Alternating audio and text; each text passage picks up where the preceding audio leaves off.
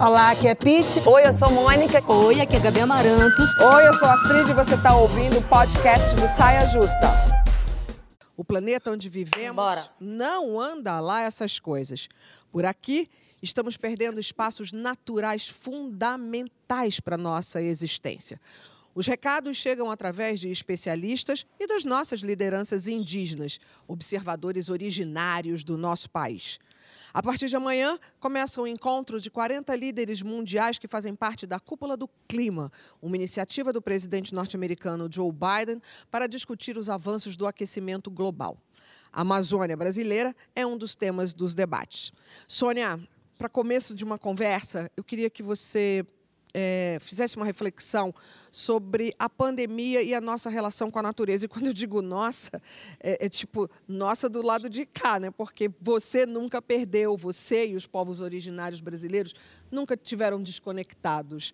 É, e eu queria que você fizesse essa reflexão para a gente. Sim. É, nos últimos anos, os cientistas, estudiosos, tem falado o que nós indígenas já falamos há, há, há centenas de anos, né, há milênios de anos, considerando o mundo, né, que não não é possível a vida no, no planeta, né? não é possível a, a continuidade da humanidade, né? da biodiversidade, se a gente não cuidar da Mãe Terra. E a gente vem dizendo isso há muito tempo, mas as pessoas perderam muito essa, essa relação, né? essa conexão. E acaba que muita gente que mora na cidade, que nunca foi no campo, né? numa aldeia, no quilombo, né? ele imagina que a cidade é autossuficiente e tudo que ele quer comprar, se ele tem o dinheiro, ele pode comprar. Né? Então é muito importante as pessoas voltarem a entender que a terra é que é esse sustento e que é o que garante a vida. Né? As florestas, a água, tudo depende desse cuidado, dessa sensibilidade, dessa compreensão, principalmente essa compreensão coletiva que a gente tem que ter para garantir o, o, individual, né? Eu acho que então, as coisas... É, eu... de pandemia Completo. também é para fazer essa reflexão, né? É, eu acho que as pessoas pensam que por o Brasil ser um dos países com o maior patrimônio ambiental do mundo, né, ser essa potência, acho que pensa que é finito, né? Ou que pode pensar, né, Pete, cadê o cartaz? Que, ah, vai, é. vai acabar, a gente compra outra floresta. Mas é, esse é, dinheiro não, é. não, vai, não, vai, não vai dar para comprar, né, Pete? Não. Não vai dar e nem é sobre isso, né? É sobre uma conexão realmente mais profunda. Eu fiquei pensando aqui na, no meu processo. Né? Eu, eu cresci numa cidade com bastante natureza, praia, é, eu sou baiana, mas há muito tempo eu já moro numa cidade de concreto. E eu, eu percebi que há pouco tempo eu tive muita necessidade de me reconectar com a natureza.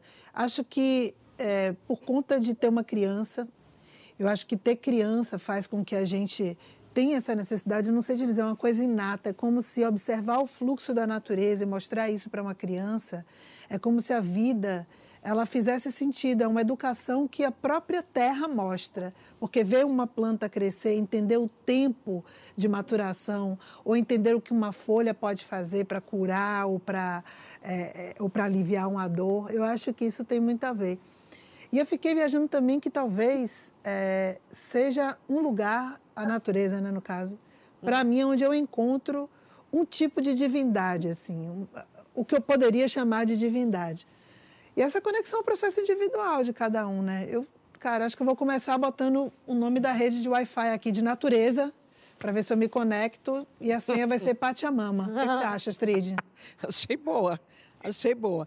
Jamila, você é do candomblé e o candomblé tem uma conexão com a natureza é a natureza, na verdade, não é nem ter uma conexão, é, é, é a natureza. E, os, e a sua ancestralidade é muito conectada com a natureza. Isso te fez, mesmo vivendo numa cidade grande, permanecer conectada? Ou você se vê de vez em quando meio perdida também? É, às vezes um pouco perdida. Eu moro em São Paulo faz cinco, vai fazer cinco anos. Eu sou de Santos, litoral. Então eu cresci muito perto do mar, né? Tenho uma ligação muito forte com o mar. E por, e por vir de uma religião, né, desde a infância, como o candomblé, que os as divindades são a natureza, né? Oxum é a cachoeira, Iemanjá é o mar. A gente se entende como parte da natureza, né? A gente não se vê de maneira deslocada. Como a Sônia falou brilhantemente, né? O quanto que é importante é, resgatar e, e olhar porque os povos originários, os povos quilombolas, os povos de terreiro, historicamente, né, vem falando sobre isso, dessa conexão da gente não se sentir como distante, mas parte da natureza. E eu cresci numa família de mulheres muito conectadas. Minha avó era benzedeira, então ela sabia muito bem o que fazia bem para tal coisa, chá disso, as ervas. Ela tinha um quintal no interior de São Paulo cheio de ervas e isso eu trago bastante. Álcool com arnica, que é bom para picada de mosquito. Então eu tento trazer isso também para a vida da minha filha, uma vez que né, minha avó já faleceu há muito tempo, para que a gente não perca isso. Mas por ser do candomblé, sem dúvida nenhuma, essa conexão ela é muito forte, porque a gente entende que a gente precisa cuidar da natureza, porque a natureza é uma divindade, o mar é uma divindade, né? a cachoeira é um orixá, a mata, né, que é o Oxóssi, é uma divindade. Então a gente tem um, um, outro entendimento, uma outra visão de mundo e de conexão. Sônia, você exerceu durante muitos anos é, mandato como deputada, você foi candidata a vice. Não necessariamente a gente precisa ter é, um mergulho no mar, uma ida a uma cachoeira, para a gente estar conectado. Existem conexões que a gente precisa é, ter, que é do cuidar, mesmo que, que seja nessa luta, que, aliás, no dia de hoje, no dia da Terra, a gente tem essa luta coletiva e política, que é cuidar da, do planeta. Você acha que a gente está tendo essa consciência? Por, por um viés político?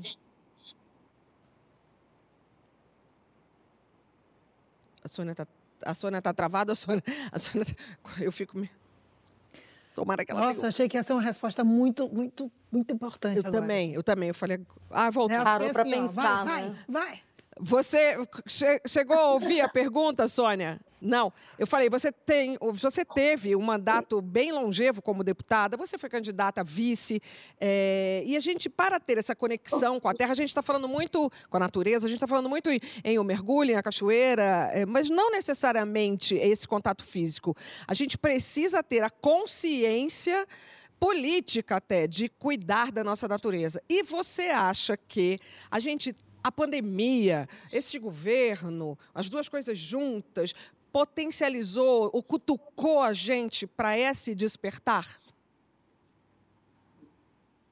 Não, sim, eu entendi, eu ouvi bem, né? Eu só quis corrigir que eu, que eu não, não sou deputada, né? Mas. Foi, eu falei você Claro, foi. eu acho que falta, falta muito essa consciência, né? E a, esses representantes políticos também dependem muito das nossas escolhas, né? Do que a gente faz a partir daquilo que a gente quer para a nossa sociedade. E nós estamos, assim, muito distantes, né? Esses representantes políticos estão, estão trabalhando duramente para flexibilizar legislação ambiental, né, que favorece a destruição, destruição acelerada. Esse governo, né, tanto executivo quanto legislativo, tá como um trator assim muito acelerado, destruindo tudo, né? E aí quando eles olham a, as terras indígenas, as áreas ainda preservadas, considera como áreas improdutivas, né? Então isso precisa mudar, mudar rapidamente a partir da sociedade para essas escolhas políticas, né? E também para ajudar nessa pressão desses representantes para poder ter um comprometimento, né? Mais é, responsável, mais consciente com a vida, né, com o planeta. E para isso é preciso cuidar, né? Cuidar do meio ambiente, proteger a legislação, promover direitos que resguarde essa proteção ambiental, né? Porque para nós é a proteção da própria vida. Importantíssimo isso tudo que a Sonha falou e a gente colocou tantos povos que são povos que cuidam da floresta, para além dos povos originários, eu lembrei também dos povos ribeirinhos, né? Como, como filha de ribeirinhos e como alguém que teve a sorte de crescer na Amazônia, eu fico um pouco esperançosa por conta dessa, desse interesse internacional de talvez fazer uma pressão para que a gente consiga melhorar a situação, que a situação é extremamente séria. Mas falando um pouco da, da, da minha conexão e até da nossa parte, do que a gente precisa fazer para fazer com que a gente assuma também essa responsabilidade de, de cuidar, a gente pensa em conexão, a gente pensa em, no banho de mar, em a praia, ir à floresta, mas eu acho importante também a gente prestar atenção na floresta que está dentro da gente. Tem um poeta paraense, Nilson Chaves, que tem uma letra de uma música, que tem um poema que, é, que, que ele musicou, que fala que a Amazônia nasceu em mim, por onde quer que eu vá, sou Amazônia. Então, acho que a gente tem que ter essa consciência de que, além de cuidar, de preservar, está dentro da gente essa Amazônia, essa Mata Atlântica, esse cerrado, toda essa biodiversidade que é tão importante para o nosso país. E para isso, a gente tem que pensar muito no consumo mais consciente também, sabe? São pequenas coisas. Para mim, é, tomar um banho de rio, tomar um banho de garapé equivale também a economizar água. Economizando água, eu vou estar tá preservando esse rio, eu vou estar tá preservando esse garapé. Então, eu quero até aproveitar e estender, porque a, a Soninha fala muito bem sobre essa forma de consumo mais consciente, essas pequenas coisas que a gente também pode fazer, que também são formas de a gente se conectar com a floresta. Já que a gente não está podendo sair tanto para ir até a floresta, então, da nossa casa, do nosso ambiente, Soninha, quais são essas pequenas formas de, de conexão que a gente pode fazer para trazer um consumo mais consciente para a vida da gente? É, Gabi, a gente fez no em 2019, né, uma jornada pela Europa. Né? A PIB saiu com uma delegação de, de 15 pessoas, né, percorremos 30, durante 35 dias 12 países. Essa jornada chamava Sangue Indígena Nenhuma Gota Mais, que era exatamente para cobrar responsabilidade das empresas que têm negócios aqui no Brasil, né? que produzem, Sim. que compram ou que financiam produtos aqui e aí a gente estava alertando a sociedade para cobrar dessas empresas esse, essa responsabilidade ambiental, né, direitos humanos, porque se esses produtos vêm de áreas que promovem desmatamento, né, que contamina as águas, como é o caso das grandes mineradoras, né, é, que utiliza a mão de obra escravo.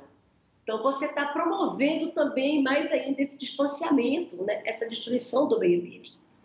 Então, é muito importante que cada pessoa busque saber a origem dos seus produtos que está consumindo, né? De onde vem o couro do seu sapato, da sua bolsa, né? O chocolate que você come, né? Qual é a origem dele? Se ele promoveu desmatamento, utilizou mão de obra de trabalho escravo, trabalho infantil, né? Então, é muito, tudo é uma cadeia. E a gente precisa saber o que, que a gente está consumindo, né? Para poder a gente agir de forma consciente nessa proteção ambiental e também dos direitos humanos, né? Porque é muito importante sempre associar os direitos humanos aos direitos ambientais. Muita gente pensa que cuidar de fauna e flora, cuidar de meio ambiente é possível, sem pensar nos direitos culturais, né? Sem pensar nos modos de vida. E realmente não é possível, né? Para poder proteger as florestas, a água, né, manter água limpa, nascentes, comida saudável, é preciso primeiro garantir os direitos sociais, culturais, o modo de vida dos povos né, que vivem ali. Então, né, acho que é, é um passo, mas o segundo passo é exatamente as escolhas políticas que a gente tem que fazer né, para escolher os nossos representantes. Sim. É muito importante isso né, que a Sônia traz, né, da importância da gente saber qual projeto político que a gente está apoiando. Né, a gente precisa saber né, se esse projeto político está comprometido de fato né, com essas mudanças que a Sônia tanto fala. A gente tem, eu, eu nesse, nessa é, ida para a Europa, né, que a PIB fez, numa dessas a gente teve a oportunidade de se encontrar, né, Sônia, em Paris, né, num ato super importante que vocês estavam fazendo lá. É, e o quanto que é fundamental, acho que essa fala da Sônia também, de pensar direitos ambientais com direitos humanos. Né? Geralmente a gente desloca e não pensa que tudo faz parte né, de uma discussão tão fundamental. Verdade. Então, nesse sentido, eu queria perguntar para a Sônia também sobre a questão é, fundamental né, da demarcação das terras indígenas. Maravilha. É bem importante, né, urgente essa questão da demarcação das terras indígenas, considerando que nesse governo atual há uma decisão política que vem desde a campanha né, do presidente Bolsonaro, que na sua gestão não haveria um centímetro de terra demarcada para povos indígenas. Né? Nós temos no Brasil hoje né, é, cerca de 13% do território nacional né, demarcado já, né, áreas regularizadas. E aí muita gente fala, ah, é para quê esse tanto de terra, né? Muita terra para pouco índio.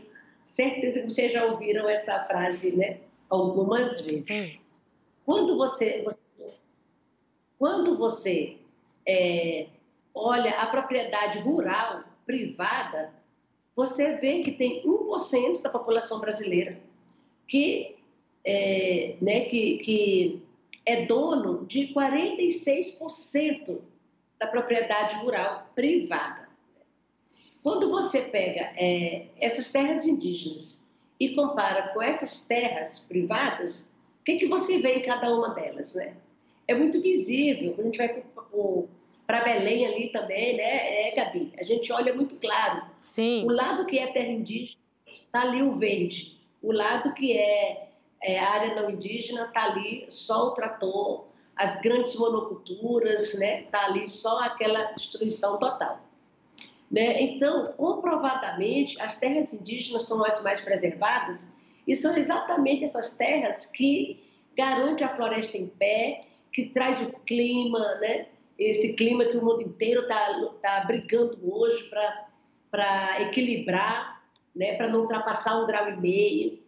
E, e não precisa buscar novas tecnologias caras hoje. As terras indígenas já mostraram que funcionam como grandes barreiras ao avanço do desmatamento, é, barreiras ao avanço do agronegócio. E, e essa preservação ela não se dá só porque está demarcada, ela se dá pelo modo de vida dos povos indígenas, pela relação que se tem com a natureza. Né?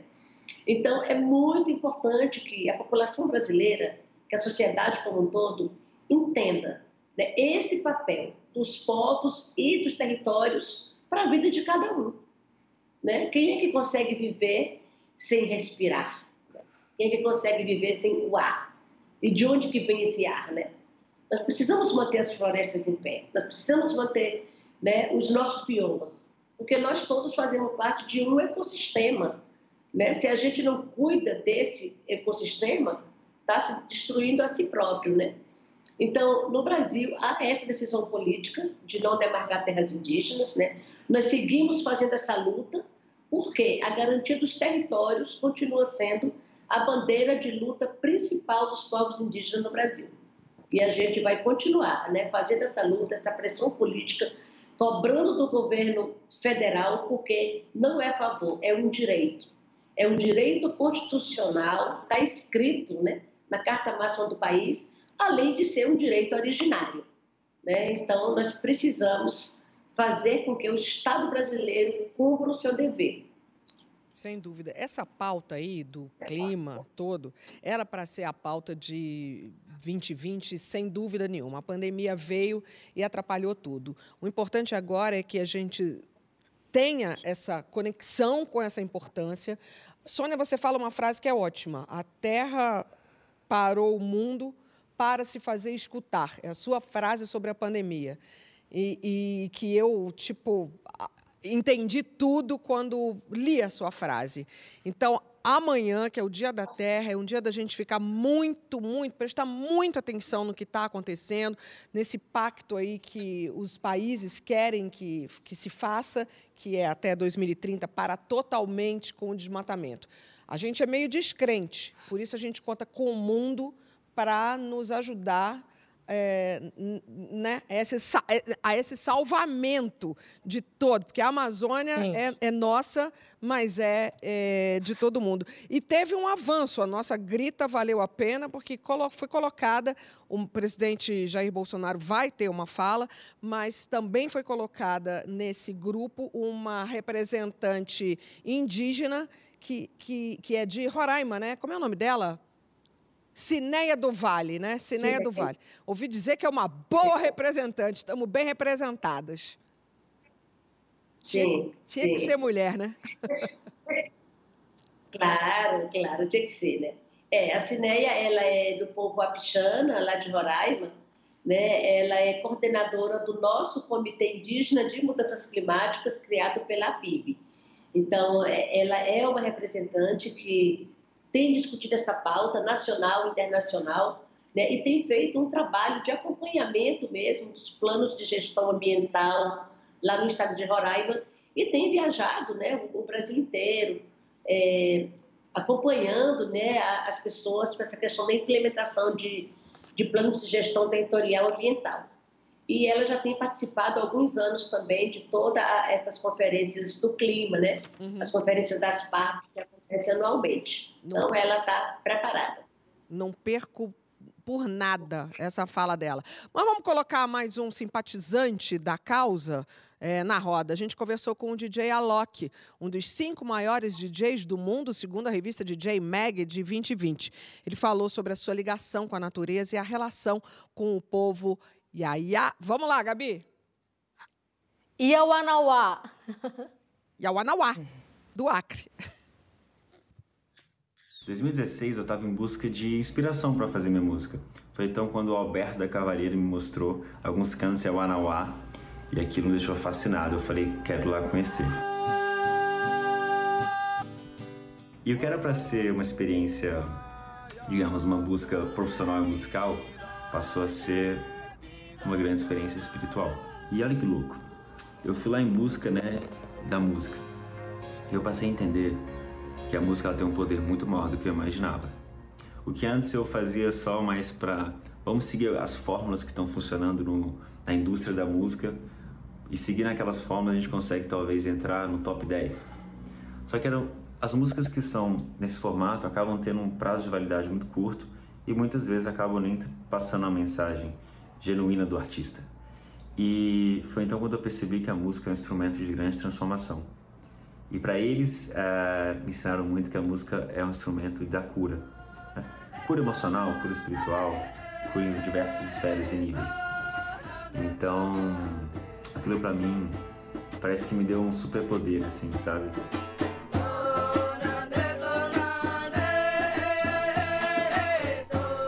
Então é isso. Tamo junto. Um beijão e arro.